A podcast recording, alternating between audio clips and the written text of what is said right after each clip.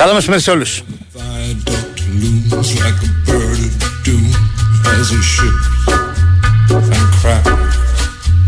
Where secrets lie in the border fires and the humming wires. Yeah, man, you know you're never coming back. Across the square, across the bridge, across the mills, past the. Εντάξει, δείχνουμε χαρακτήρα νέαρχη, έτσι, να σημειωθεί αυτό. Θα μου πεις το τελευταίο διάστημα ποιος δεν κερδίζει την Τζέλσι. Εντάξει, παρόλα αυτά.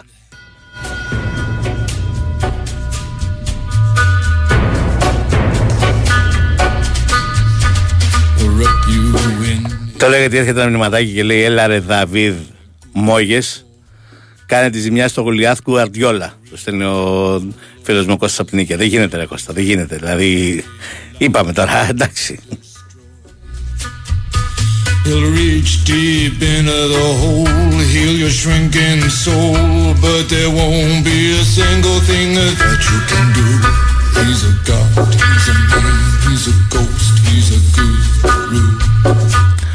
Ναι, είναι πραγματικά να απορείς τι συμβαίνει στην τι συμβαίνει στην Chelsea, τι συμβαίνει σε αυτούς τους παίκτες. Είναι, είναι σλιβερό. Αυτή τη στιγμή είναι με πολύ μεγάλη διαφορά από την επόμενη η χειρότερη ομάδα στην Premier League. Με πολύ μεγάλη διαφορά. Δηλαδή η Arsenal χθες με ποιον έπαιζε, με την Southampton, με την Everton, με τη Leeds, με την Nottingham Forest, με την Leicester, μόλις αυτές που κινδυνεύουν. εκατό τοις εκατό με όλες θα είχε δυσκολευτεί, αν είχε κερδίσει, θα είχε δυσκολευτεί πολύ πολύ πολύ περισσότερο από την Chelsea.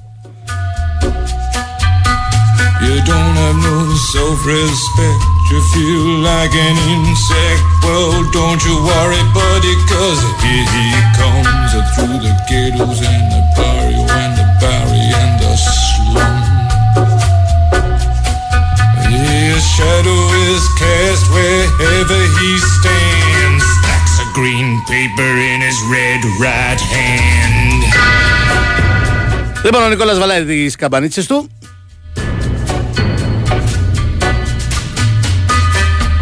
Ο νέαρχος φροντίζει για τους ήχους και τις μουσικές.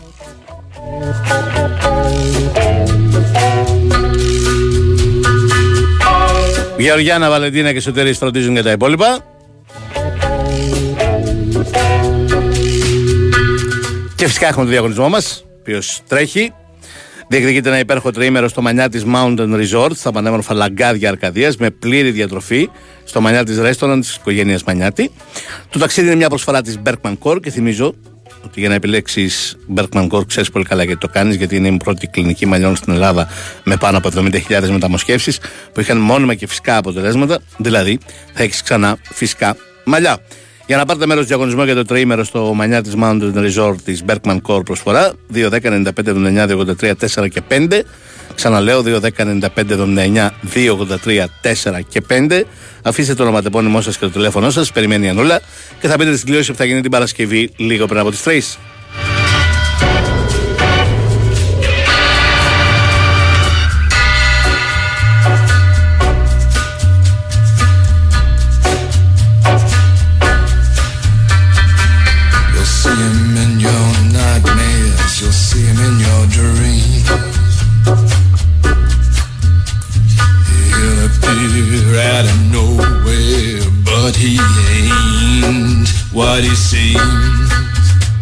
Όχι φίλε, δεν έχει.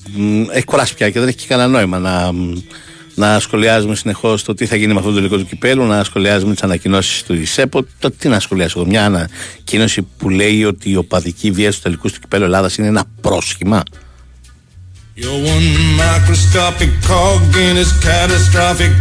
Ο κύριος Μπαλτάκος μας εξηγεί ότι δεν έχει συμβεί κάτι τα τελευταία χρόνια στους τελικούς κυπέλου σε σχέση με την οπαδική βία και όλο αυτό είναι ένα πρόσχημα για να ταλαιπωρούμε τον ίδιο και να τον εκθέτουμε.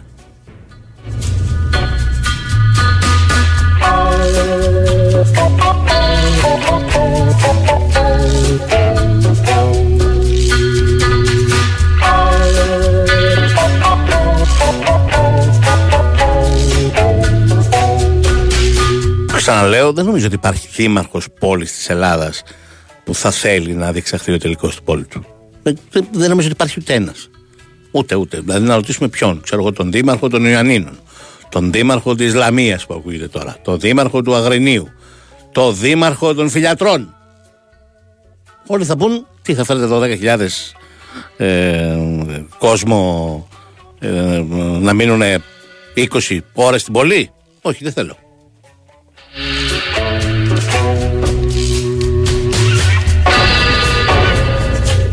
Ο κ. Βαλτάκος πιστεύει ότι αυτό είναι ένα πρόσχημα. Πιστεύει ότι κάποιο άρωτο χέρι κατευθύνει την πυροσβεστική, την αστυνομία, που γελάω. Και αυτό που λέει για την πυροσβεστική πιθανότητα έχει και δίκιο. Προφανώς είναι ένα πρόσχημα, ε, αυτό είναι ένα πρόσχημα, λόγω της οπαδικής βίας. Και του λένε προκειμένου να τους φέρεις εδώ, να πούμε ότι έχει πρόβλημα η πυροσβεστική. Ό,τι θες να του πούμε. Προκειμένου να γλιτώσουμε από την οπαδική βία. Όχι το πρόσχημα είναι η οπαδική βία.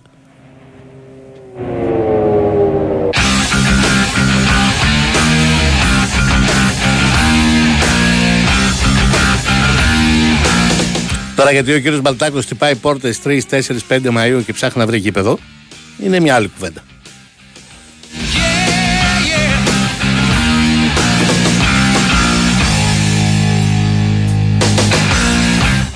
Λοιπόν, τέλος πάντων, είδατε, με, με, με κάνατε και να σχολιάσω κιόλας.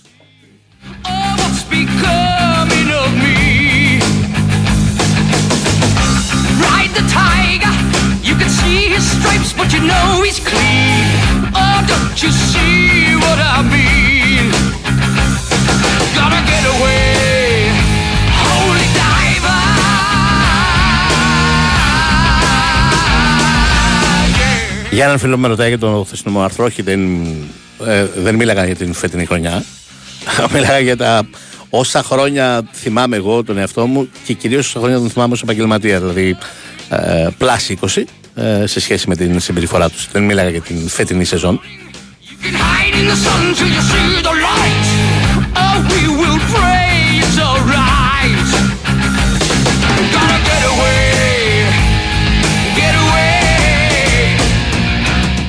Και ναι, προφανώς δεν είναι ελληνικό φαινόμενο το ζήτημα των παραγόντων, δεν είναι μόνο πρόβλημα της ΕΠΟ, μιας και το έφερε η κουβέντα.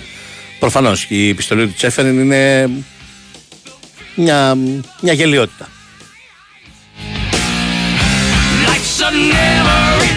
Αλλά μην νομίζετε ότι είναι, είναι πιο προσεκτική και με περισσότερο τάκτ, αλλά δεν ενδιαφέρουν και πάρα πολλοί παράγοντες στο ποδόσφαιρο παγκοσμίως.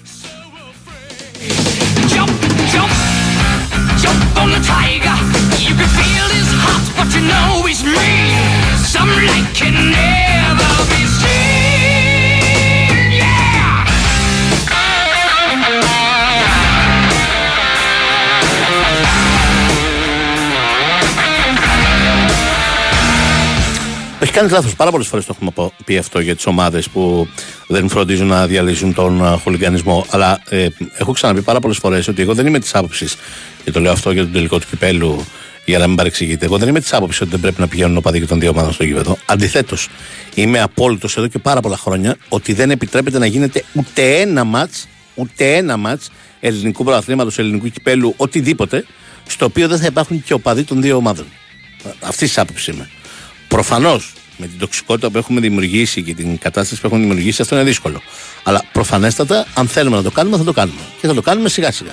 Θα στέλνουμε πρώτα πεντακόσιους νοματέους. πεντακόσιους νοματέους, τους οποίους θα έχουμε τσεκάρει, θα ξέρουμε το ονοματεπώνυμό τους, την διεύθυνσή τους, τα πάντα για αυτούς. Θα ξέρουμε την καρεκλίτσα που θα κάθονται και θα έχουμε πάνω τους δέκα κάμερες γυρισμένες. Ο πρώτος που θα κάνει το παραμικρό θα πετάξει μπουκάλι, λέω εγώ. Δεν λέω να κάνει τίποτα φοβερό. Πετάξει ένα μπουκαλάκι στον αγωνιστικό χώρο. Πλαστικό μπουκαλάκι, όχι γυάλινο σαν αυτό προχθές στην Τούμπα, που ακόμα δεν τον έχουμε βρει. Ένα πλαστικό μπουκαλάκι. Αυτός λοιπόν ο κύριος δεν θα του επιτραπεί να ξαναδεί την ομάδα του, αλλά θα το τηρήσουμε για δύο, για τρία, για πέντε χρόνια. Κάθε φορά, όχι, προσέξτε, όχι διαζώσεις, όχι από το γήπεδο. Κάθε φορά που θα παίζει η ομάδα του, κάθε. Ελλάδα, πρωτάθλημα, κύπελο, Ευρώπη. Το... Ο Λεβέτης αυτός θα υποχρεούται να είναι σε αστυνομικό τμήμα. Να κάνει παρέα στον αξιωματικό υπηρεσίας. Για δύο ρίτσες. Α, πίνει καφέ. Και δεν θα βλέπει το ματσάκι. Για τα επόμενα τρία χρόνια. Αλλά θα το τηρούμε, ξαναλέω. Να δούμε λοιπόν. Ποιος θα ξαναπετάξει μπουκαλάκι. Όχι θα τα σπάσει, θα σφαχτεί, θα σκοτωθεί. Θα πετάξει μπουκαλάκι.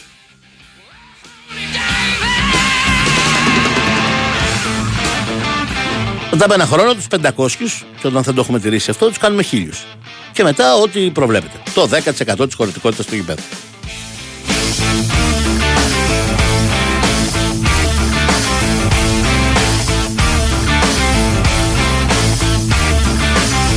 Αστέλος μου λέει, ε, δεν μπορώ να καταλάβω, αφού υπάρχει και πάω στον τελικό, λέει, γιατί υπάρχει πρόβλημα, θα μπορούσαν να μας αφήσουν μόνοι μας να το διοργανώσουμε. Μάλλον αφήστε μας μόνοι μας να το διοργανώσουμε. Πώς δηλαδή να το διοργανώσουμε μόνοι μας, όπως το Βόλο, ας πούμε, πριν δύο χρόνια, εκ ΠΑΟΚ, δεν ήτανε. Τι εννοείς. Ε, ε, το λες, λες και είναι τα, τα αδελφά σωματεία, λες και είναι ΑΕΚ Μαρσέη, ξέρω εγώ, οπότε έχεις τρελαθεί. Τι να γίνει στο ΑΕΚ ΠΑΟΚ.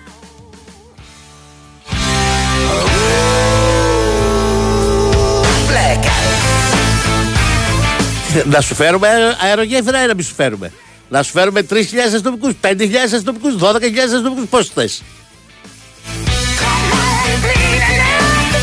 Τραναθούμε τελείως, λες και δεν ζούμε σε αυτή τη χώρα και είναι θέμα αν θα είναι ο Παναθηναϊκός, αν θα είναι η ΑΕΚ, αν θα είναι ο ΠΑΟΚ, αν θα είναι ο Ολυμπιακός. Λες και υπάρχει ζευγάρι που δεν γίνεται το έλα να δεις.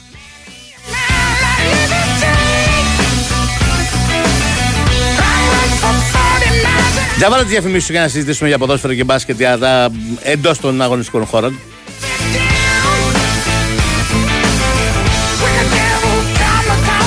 Η Wingsport εφ εμ ενενήντα τέσσερα κόμμα έξι. Αρχίζει το μάτς, το πάθος της μπάλας, πρωτάθλημα Ελλάδας. Αρχίζει το μάτς, αρχίζει το μάτς. Και τα play-offs της Super League παίζουν στη Novibet. Με ειδική ενότητα σε site και app, προσφορά χωρίς κατάθεση σε όλους τους αγώνες και δώρο προσκλήσεις για τα derby στους νικητές της Novibet Gold Star. Novibet, το παιχνίδι όπως θα ήθελες να είναι. είκοσι ένα συν, αρμόδιος ρυθμιστής ΕΕΠ, κίνδυνος εθισμού και απώλειας περιουσίας. Γραμμή βοήθειας και θεά δύο ένα μηδέν εννιά δύο τρία επτά επτά επτά επτά. Παίξε υπεύθυνα. Ισχύουν όροι και προϋποθέσεις διαθέσιμοι στο novibet τελεία gr κάθετος info κάθετος όροι. Πόσες φορές ψάχνεις κάποιον ειδικό και οι φίλοι σου λένε εγώ θα σου πω ποιο να πάρεις. Στο δικό μου να πας. Πες τους ότι σε έστειλα εγώ. Τους είπες ότι σε έστειλα εγώ. Θα σε στείλω συστημένο. Ψ, ψ, ε, έχω τον καλύτερο. Δεν γίνεται όλοι να έχουν τον καλύτερο. Αν ψάχνεις ειδικό στα κουφώματα αλουμινίου, ρώτα τους ειδικούς. Απλά μπες στο My Windows της Alumil. Περίγραψε τις ανάγκες σου, επίλεξε έμπειρους κατασκευαστές αλουμινίου και θα επικοινωνήσουν εκείνοι μαζί σου. Μάθε τα πάντα στο alumil τελεία com. Και πούσε, πες ότι σε έστειλα εγώ. δεκαπέντε χρόνια Athens International Tattoo Convention. Επιστρέφει πιο δυνατό από ποτέ. Με τριακόσιους πενήντα Έλληνες και ξένους καλλιτέχνες. Εντυπωσιακά happenings και διαγωνισμούς τατουάζ από τις δώδεκα το πρωί έως τις έντεκα το βράδυ. Για τρεις ημέρες, τα μεγαλύτερα ονόματα του χώρου του τατού συναντιούνται στο Διεθνές Συνέδριο Τατουάζ της Αθήνας και σας περιμένουν για να σας μοιήσουν στη τέχνη της δερματοστιξίας. δώδεκα, δεκατρείς και δεκατέσσερις Μαΐου, γήπεδο Taekwondo στον Ολυμπιακό Πόλο Φαλήρου. Πληροφορίες και εισιτήρια στο athens tattoo convention τελεία gr. Φίλε, βαρέθηκα με την παλιά τζούρα.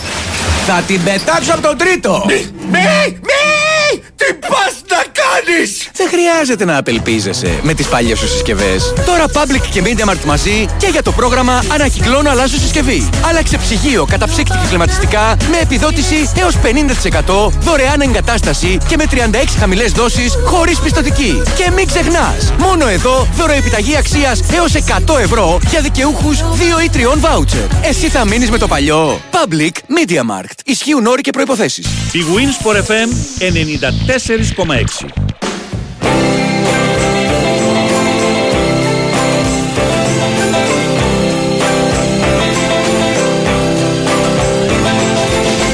upon a time you dressed so fine, threw the bumps of dime in your prime. Then you people call, say beware doll, you're bound to fall, you thought they were all kidding you. You used to laugh about everybody that was hanging out. Now you don't talk so loud. Now you don't seem so proud about having to be scrounging your next meal.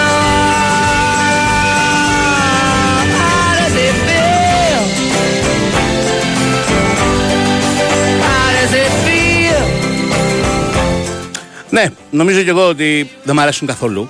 Διαφωνώ κάθετα με την λογική αυτή, αλλά νομίζω ότι πρέπει να το πάρουμε απόφαση και να τους κάνουμε διπλούς τελικούς και να τελειώνει η υπόθεση. Like a... Ναι, εννοώ για φέτος, εννοώ γενικά.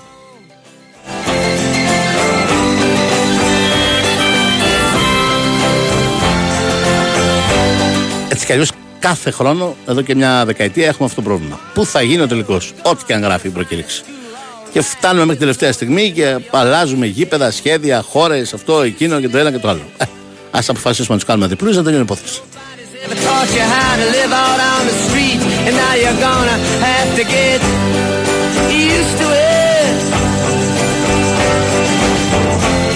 Ωραίο και αυτό που λέει ο Σωτήρης. Να κάνουμε δύο προκηρύξεις και να χρησιμοποιούμε είτε όποια μας βολεύει, είτε με κλήρωση. Λίγο πριν το τελικό, να κάνουμε κλήρωση προκήρυξης. Με ποια προκήρυξη θα τον παίξουμε.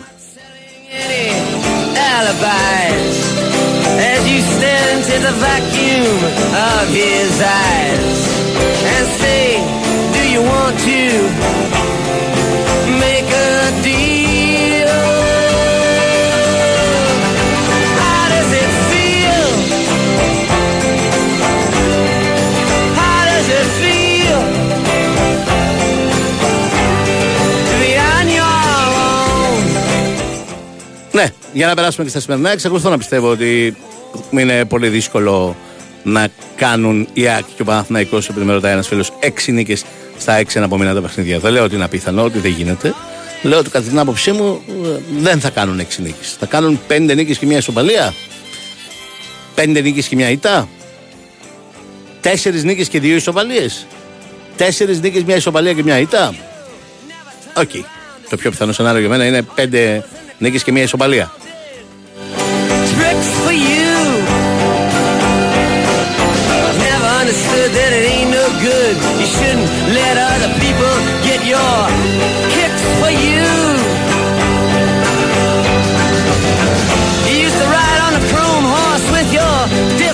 Είναι διαφορετικού τύπου τα σημερινά μάτς. Μπορεί και οι δύο διεκδικητές του τίτλου, και ο Παναθηναϊκός και η ΑΕΚ, να είναι γηπεδούχοι. Μπορεί και τα δύο να είναι ντέρμπι. Αλλά στα δικά μου μάτια είναι λίγο διαφορετικά. Το ένα έχει να κάνει με την κατάσταση στην οποία βρίσκονται οι δύο ομάδες. Ο Παναθηναϊκός δεν είναι στην καλύτερη δυνατή. Η ΑΕΚ είναι στην καλύτερη δυνατή. Αφήνω στην άκρη το, την ίωση. Φαίνεται ότι έχει ξεπεραστεί. Και τέλος πάντων, με εξαίρεση κανένα δύο παίχτες που μπήκαν αλλαγή στο τελευταίο εικοστό λεπτό, δεν πολύ φάνηκε αυτή η, η ίωση να επηρεάζει τους παίχτες ΑΕΚ ούτε στο προηγούμενο μάτς.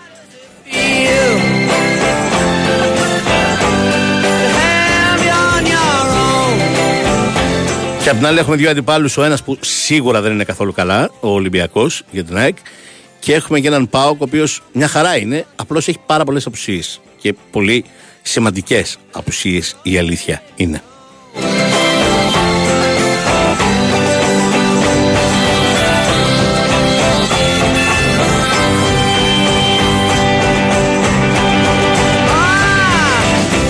Δεν είναι μόνο ότι του λείπουν τέσσερις βασικοί του ΠΑΟΚ, είναι ότι πιθανότατα αυτοί οι τέσσερις βασικοί είναι και οι πιο σημαντικοί ή οι πιο καθοριστικοί ποδοσφαιριστές του. Μακράν ο καλύτερος του αμυντικός, ο Ίγκασον. Μακράν ο καλύτερος παίκτης στο φετινό πρωτάθλημα και ο πιο σημαντικός του χαφ, ο Ντόγκλες Αουγκούστο. Μακράν ο πιο συνεπής μέσω επιθετικός του και στη δημιουργία και στο σκοράρισμα, ο Νάρη.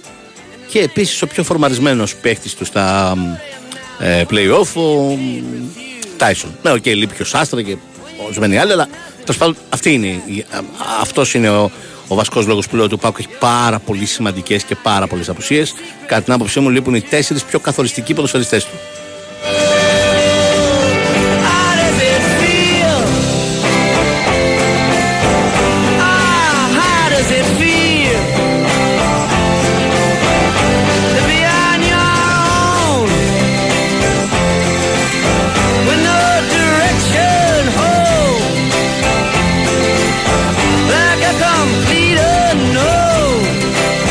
Παρ' όλα αυτά και σε άλλα μάτσο ΠΑΟΚ έπαιξε με αρκετές απουσίες. Η αλήθεια είναι όχι τόσες πολλές και τόσες σημαντικές, αλλά τα βόλεψε. Το μεγάλο πρόβλημα του ΠΑΟΚ, όπως μας έχει δείξει σε όλη τη διαδικασία των play-offs, είναι η άμυνά του. Και είναι πολύ φυσιολογικό να γίνεται ακόμα μεγαλύτερο τώρα που λείπει ο Ίγκασον κατά κύριο λόγο και ο Σάστρα κατά δεύτερο λόγο. Οκ, okay, προφανώς θα είναι μια πειραματική σύνθεση. Τώρα θα παίξει ο Κετζιόρα στο πέρα, θα παίξει ο Νάσμπεργκ με τον Κουλιαράκη, δεν ξέρω, θα δούμε ποιοι θα παίξουν, αλλά όποιοι και αν παίξουν δεν θα είναι, θα είναι λίγο πειραματικό το σχήμα στην άμυνα του ΠΑΟΚ. Lovers,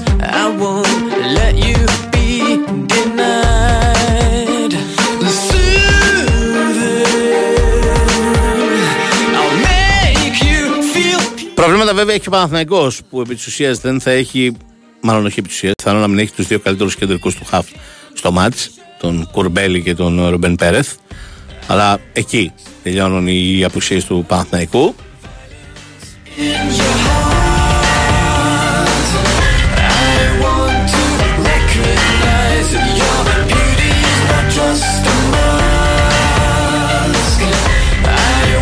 Μην έχετε την παραμικρή αμφιβολία, ή τουλάχιστον εγώ δεν την έχω, ότι θα δούμε πολύ διαφορετική προσέγγιση και νοοτροπία από τον Παναθηναϊκό σε αυτό το παιχνίδι. Θα δούμε ένα Παναθηναϊκό να πιέζει πάρα πολύ ψηλά από το πρώτο δευτερόλεπτο. Έχω πεποίθηση σε αυτό και ε, γιατί έχει πολύ μεγάλη ανάγκη την νίκη, αλλά και για λόγω των προβλημάτων που έχει ο ΠΑΟΚ στην ε, ε, άμυνά του.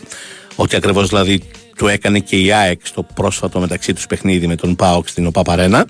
Το ερώτημα είναι τι θα κάνει ο ΠΑΟΚ. Is mine. Please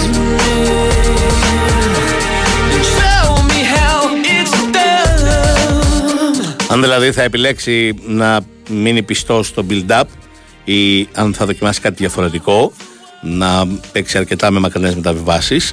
Από το ρεπορτάζ που μας δείχνει ε, το ρεπορτάζ των συναδέλφων που κάνουν το ρεπορτάζ του ΠΑΟΚ, εννοώ ότι φαβορεί για την κορυφή της επίθεσης είναι ο Λιβέιρα.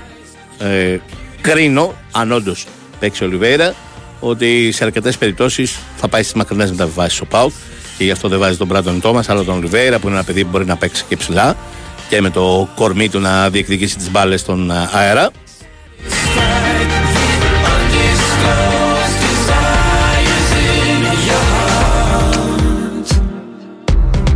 Προκειμένου να αποφύγει τα λάθη που έγιναν στην ΟΠΑΠ Αρένα και να αποφύγει και την πίεση που περιμένει από τον α, Παναθηναϊκό ψηλά.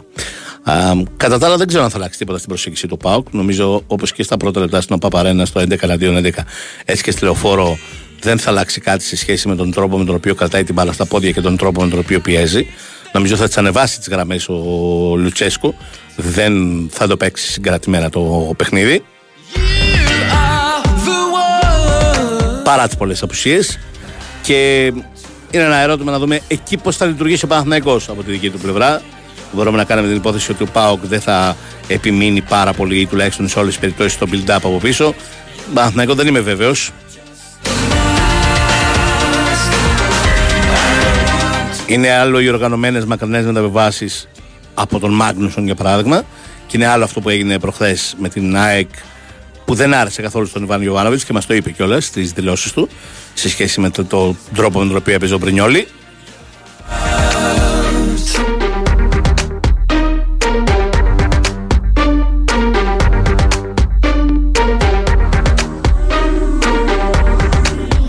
Και όχι, δεν είμαι της άποψης ότι ε, το δύσκολο για τον Παναθηναϊκό είναι να βάλει τον γκολ, και αν βάλει τον γκολ το πήρε το μάτς. Δεν, δεν πιστεύω ότι κατά ανάγκη μπορεί να γίνει αυτό.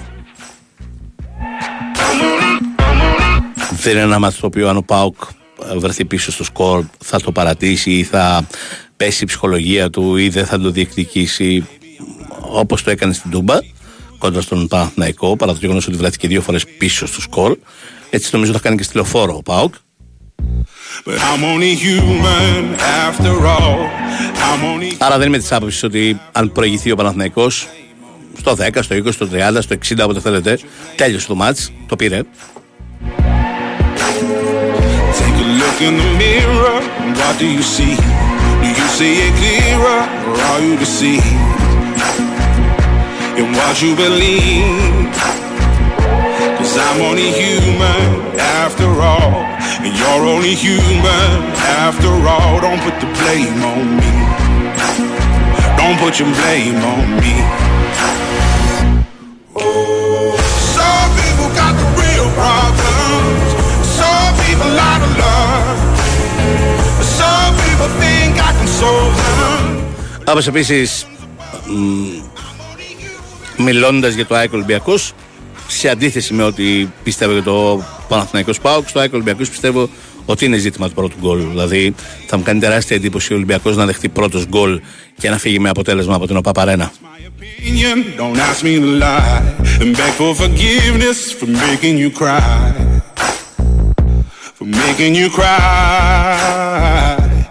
I'm only human after all. I'm only human after all. Don't put your blame on me. Don't put the blame on me. Oh, some people got the real problems. Some people out of love. Some people think I can solve them.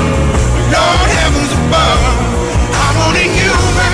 Έλα, για πάμε, βάλε τη διαφήμιση. Λες, νομίζω το Άρης Βόλος, επειδή με ρωτάει ένας φίλος, δεν παίζω στοίχημα, δεν έχω να σου προτείνω κάτι στοιχηματικά, αλλά νομίζω ότι η πέμπτη θέση εκεί έχει τελειώσει. Μαθηματικά θα τελειώσει σήμερα, αν κερδίσει ο Άρης η αρχική ισοπαλία. Μόνο σε περίπτωση που κερδίσει ο Βόλος δεν θα τελειώσει μαθηματικά. Αλλά ακόμα και αν συμβεί, που δεν το βρίσκω το πιθανότερο, να κερδίσει ο Βόλος, πάλι δεν βρίσκω τον τρόπο πως ο Βόλος συνέχεια θα κάνει έξι πόντους στα δύο τελευταία παιχνίδια. Δηλαδή θα κερδίσει ε, τον ΠΑΟΚ μέσα και την ΑΕΚ έξω.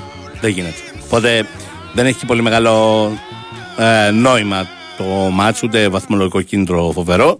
Ναι, σφραγίζει το Ευρωπαϊκό Ειστήριο Άρης με ισοπαλία ή με νίκη, αλλά δεν είναι ότι αν δεν την πάρει, αν κερδίσει ο Βόλος, θα το χάσει το Ευρωπαϊκό Ειστήριο Άρης. Νομίζω αυτό έχει τελειώσει.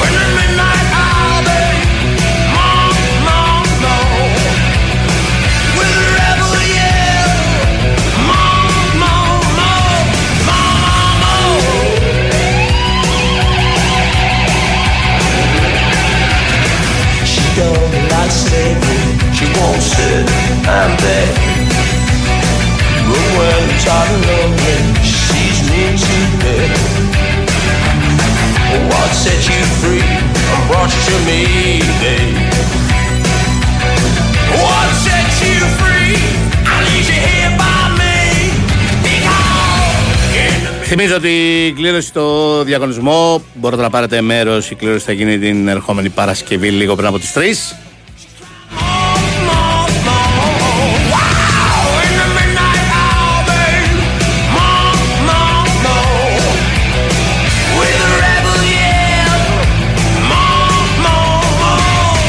Αν, θέλ, αν θέλετε να κερδίσετε ένα υπέροχο τριήμερο στο Maniatís Mountain Resort στα πανέμορφα λαγκάδια Αρκαδίας με πλήρη διατροφή α, στο Maniatís Restaurant της οικογένειας Μανιάτη, μια, ένα τριήμερο προσφορά από την Bergmann Kord, δεν έχετε παρά να καλέσετε στο δύο ένα μηδέν εννιά πέντε εννιά δύο ογδόντα τρία τέσσερα και πέντε.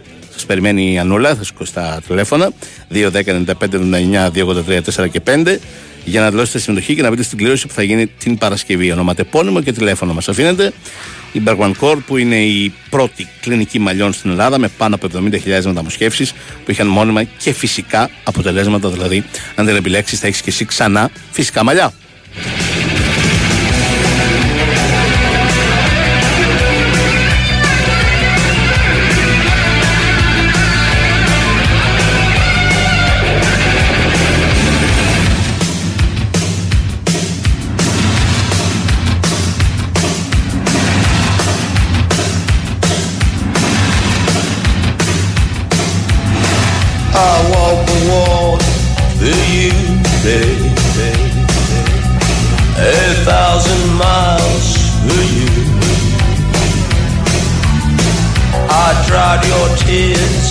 Ο Ολυμπιακός στην Κωνσταντινούπολη θα προσπαθήσει να πάρει πίσω το πλεονέκτημα έδρας και θα προσπαθήσει να το κάνει είτε απόψε είτε την Παρασκευή, είτε να τελειώσει την πρόκληση με δύο νίκες και απόψε και την Παρασκευή στην ε, Κωνσταντινούπολη και να προκριθεί για το Final Four.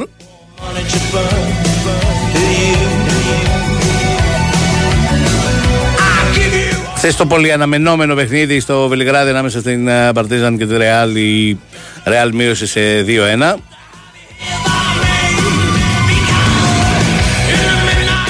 Πολλοί παντρεύτηκαν, είπαν ότι αυτό συνέβη γιατί ήθελε να σβήσει την τιμωρία του Πάντερ η Παρτίζαν. Πάντερ, ο οποίος θυμίζω για τα επεισόδια στη Μαδρίτη είχε τιμωρηθεί με δύο αγωνιστικές. Οπότε αν κέρδιζε χθες η ομάδα του Ζέλιμιρ Ομπράντοβιτς, θα έπρεπε να κτίσει την ποινή του στον ημιτελικό ο Πάντερ. Ενώ τώρα που θα παίξουν κι άλλο μάτς μεταξύ τους, θα κτίσει την ποινή του στο αυριανό και θα είναι καθαρός εφόσον περάσει η Παρτίζαν για τον ημιτελικό.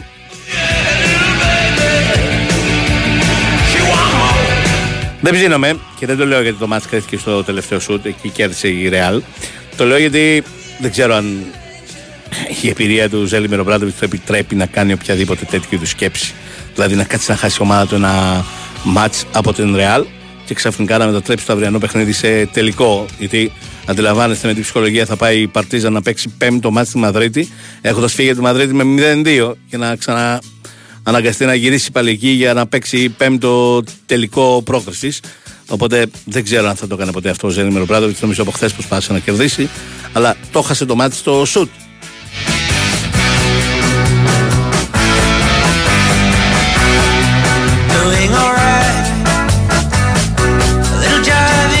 Η Μονακό στο Τελαβίβ πήρε πίσω αυτό που είχε χάσει την... στην πρώτη αναμέτρηση στο Πρεγκιπάτο από τη Μακάμπι, το πλεονέκτημα έδρας. Τώρα προηγείται ξανά εκ νέου αυτή με δύο ένα στο σκορ. Μάλλον δεν προηγείται ξανά, είναι πρώτη φορά προηγείται. Είχε βρεθεί να χάνει ένα μηδέν, σοφάρισε ένα ένα στο δεύτερο παιχνίδι και προηγήθηκε χθες δύο ένα στις νίκες με το διπλό που έκανε στο Τελαβίβ. Πολύ μεγάλο διπλό.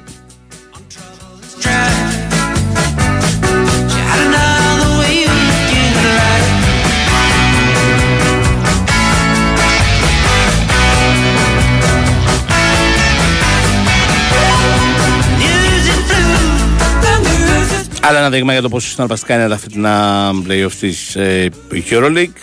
Το αυτό πιστεύουμε να συμβεί και απόψε, δηλαδή να πάρει πίσω το πλεονέκτημα Ολυμπιακός στην ε, Κωνσταντινούπολη. Αυτό που έχασε στο δεύτερο παιχνίδι στο ΣΕΦ και πάει στην ε, Κωνσταντινούπολη με σκορ ένα ένα.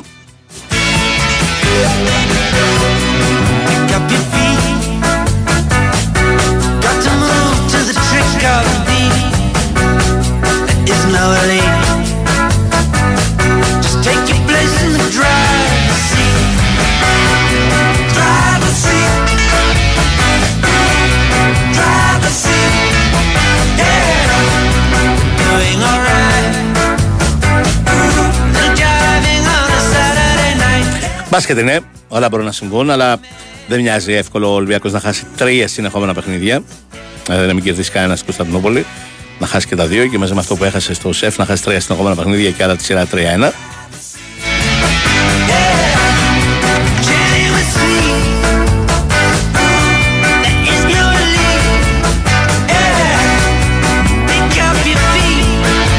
Αλλά απ' την άλλη τον δυσκόλεψε τον εαυτό του. Και ούτε στο πρώτο μάτσο στο ΣΕΦ που κέρδισε ήταν ο Ολυμπιακός που βλέπαμε προς σαράντα ημερών περίπου.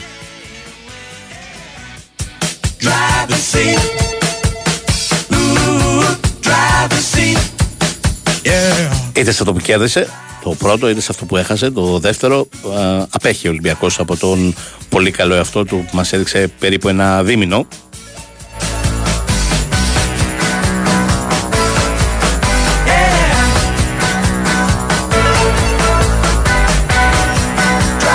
Το δίμηνο Φλεβάρι-Μάρτιο. Από την άλλη, είναι πολλοί που λένε ότι. Και σωστά το λένε ότι δεν μπορεί η ομάδα να, καμία ομάδα να κρατηθεί σε τέτοια φόρμα και σε τέτοιο ρυθμό για πάρα πολύ μεγάλο χρονικό διάστημα. Ίσως αυτή η κάμψη του Ολυμπιακού τον Απρίλιο να ήταν έως ένα βαθμό σχεδιασμένη.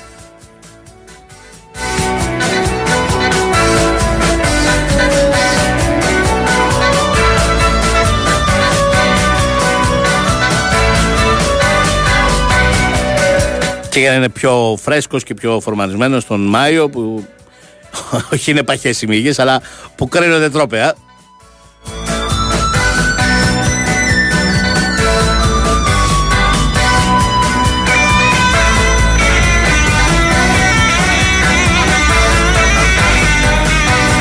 Θα δούμε αν όντως ήταν τέτοιο το σχέδιο, αν ήταν συγκυριακό όλο αυτό που έγινε τον Απρίλιο, αν ο Ολυμπιακός θα επιβεβαιώσει την φοβερή χρονιά που έκανε σε όλη την κανονική διάρκεια και το γεγονός ότι τερμάτισε πρώτος σε αυτά τα play-off, θα, θα είναι το θύμα μιας μεγάλης έκπληξης, όχι με βάση τα ονόματα και τα budget των δύο ομάδων, αλλά με βάση την τελική τους κατάταξη. Πάντα είναι έκπληξη σε οποιαδήποτε διοργάνωση, όχι μόνο στην Ευρωλίγκα και στο Ν Μπι Έι. Παντού. Ο οκτώ να αποκλείει τον ένα.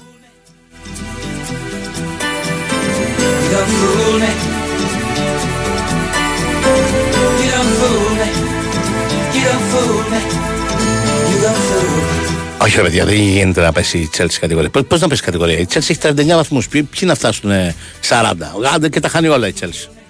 Ε, πώς θέλουν κάποιοι ότι θα τα χάσει όλα. Μάλιστα, άντε και τα χάνει όλα. Ποιες θα είναι οι τρεις που θα φτάσουν τριάντα εννέα και σαράντα?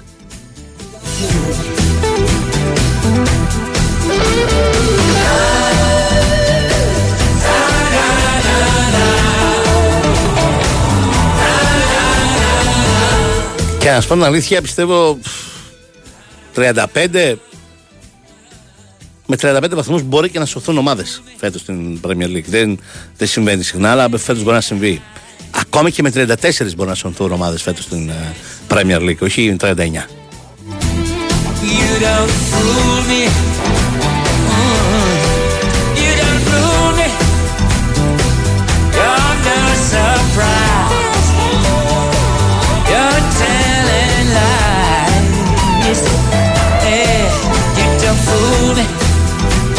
Θυμίζω με τέσσερα παιχνίδια να απομένουν. Η Leicester έχει τριάντα, η Leeds τριάντα, η Nottingham Forest τριάντα, η Everton είκοσι εννέα και η Southampton είκοσι τέσσερα. Πώς, ποιες από αυτές να φτάσουν στους, στους τριάντα εννέα? Που δεν φτάνουν και τριάντα εννέα γιατί έχει καλό συντελεστή τερμάτων η Chelsea σε σχέση με αυτές. Να φτάσουν από αυτές τις ομάδες ένα, δύο, τρία τουλάχιστον στους σαράντα. Με τίποτα.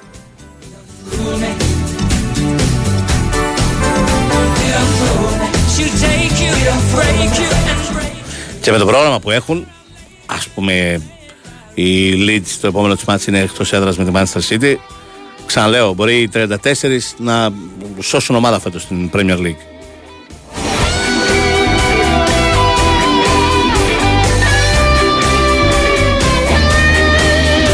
Έχει δύο μάτς στην Premier League σήμερα και το Liverpool Fulham, πολύ σημαντικό για την Liverpool. Η Liverpool που έχει, δεν έχει κάτι άλλο να κάνει, που υποχρεώσει να κερδίσει όλα τα μάτς που τους απομένουν και τα πέντε και να δει αν υπάρχουν κάποιες λίγες, πραγματικά λίγες πιθανότητες να την οδηγήσουν στην τετράδα. Αν έχει και το Manchester City West Ham, που η Manchester City θα κερδίσει και θα επιστρέψει στην κορυφή, και τουλάχιστον αυτό είναι το πιθανότερο.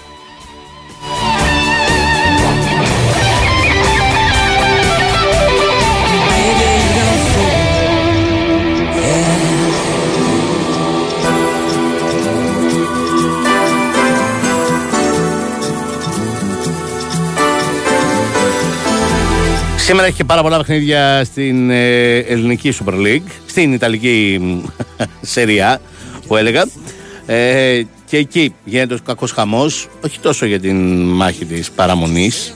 Εκεί η μάχη της παραμονής είναι λίγο πιο ξεκάθαρη, επί της ουσίας ξέρουν ότι έχουν πέσει δύο, η Σαμπτόρια και η Κρεμονέζε. Πάει και η Σαμπτόρια μετά την Τζένα που βάστηκε πέρυσι, που βάζεται και η Σαμπτόρια φέτος.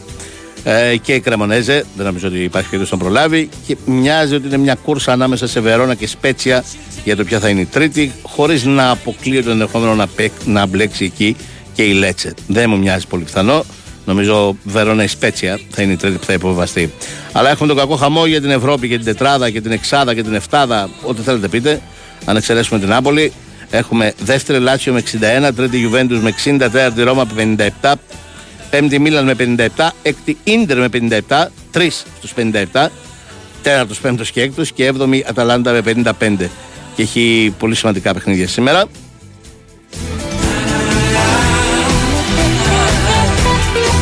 Αταλάντα Σπέτσια, την Αταλάντα να καίγεται για νίκη, το ίδιο και η Σπέτσια που προσπαθεί να αποφύγει τον υποβιβασμό. Ακριβώς ίδιο μάτς είναι και το Juventus Lecce.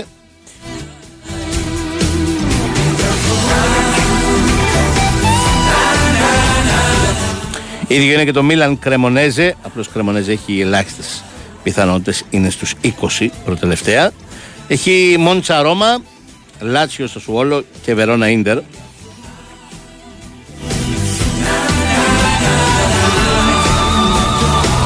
σε αγωνιστική που γίνεται ενδιάμεσα πριν έρθουν τα πολύ μεγάλα ντέρμπι του ερχόμενου Σαββατοκύριακου στη Σεριά. Ντέρμπι για την Ευρώπη. Μίλαν Λάτσιο έχει το Σάββατο. Ρώμα Ίντερ έχει το Σάββατο. Αταλάντα Γιουβέντους έχει την Κυριακή. Οι έξι από τους επτά που διεκδικούν τα ευρωπαϊκά εισιτήρια παίζουν μεταξύ τους το ερχόμενο Σαββατοκύριακο στη Σεριά.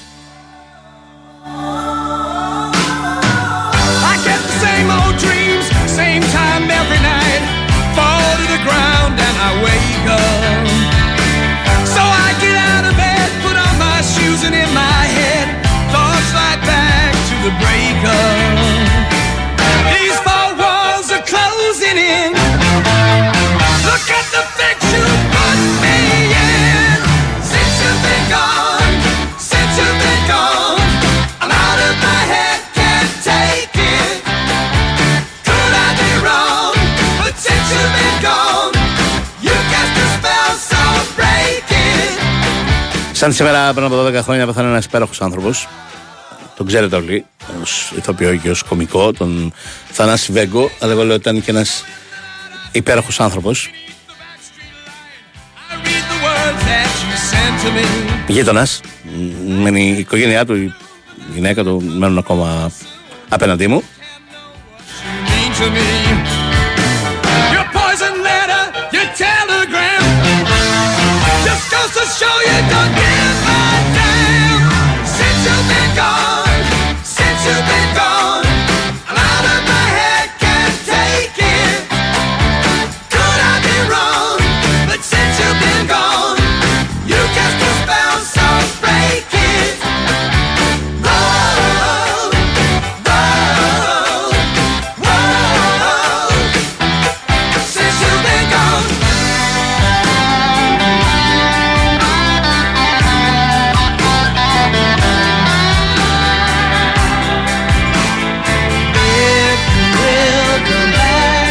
Με ρωτάτε φίλους αν ο Λιβάη Γκαρσία ταιριάζει στις ομάδες της Premier League. Ναι.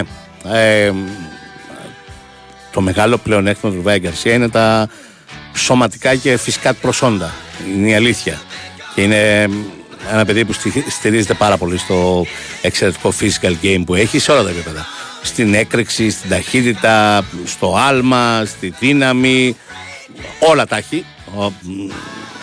Ομάδα που την ενδιαφέρει πολύ το physical game θα βλέπει πάντα τον Λιβάη Γκαρσία ως ξερολούκομο, και επειδή η Premier League είναι η, το πιο physical game πρωτάθλημα, αυτό και το γαλλικό ίσως, ε, ναι, σίγουρα ε, θα γυαλίζει το μάτι σε κάποιους. Τώρα αυτό που λες για την Τζέλσι το παράκανες, παραπάει, ε, μιλάμε για το υψηλότερο επίπεδο. Μην κοιτάς την κατάσταση που είναι η Τζέλσι τώρα. Όχι, δεν νομίζω ότι μπορεί να παίξει σε αυτό το επίπεδο, αλλά ναι, σε μια μεσαία ομάδα της Premier League ε, και θα μπορούσε να παίξει και σίγουρα θα τον τσέκαραν. Για παράδειγμα, ας πούμε, μια ομάδα που παίζει πολύ έτσι είναι η Μπρέτφορντ.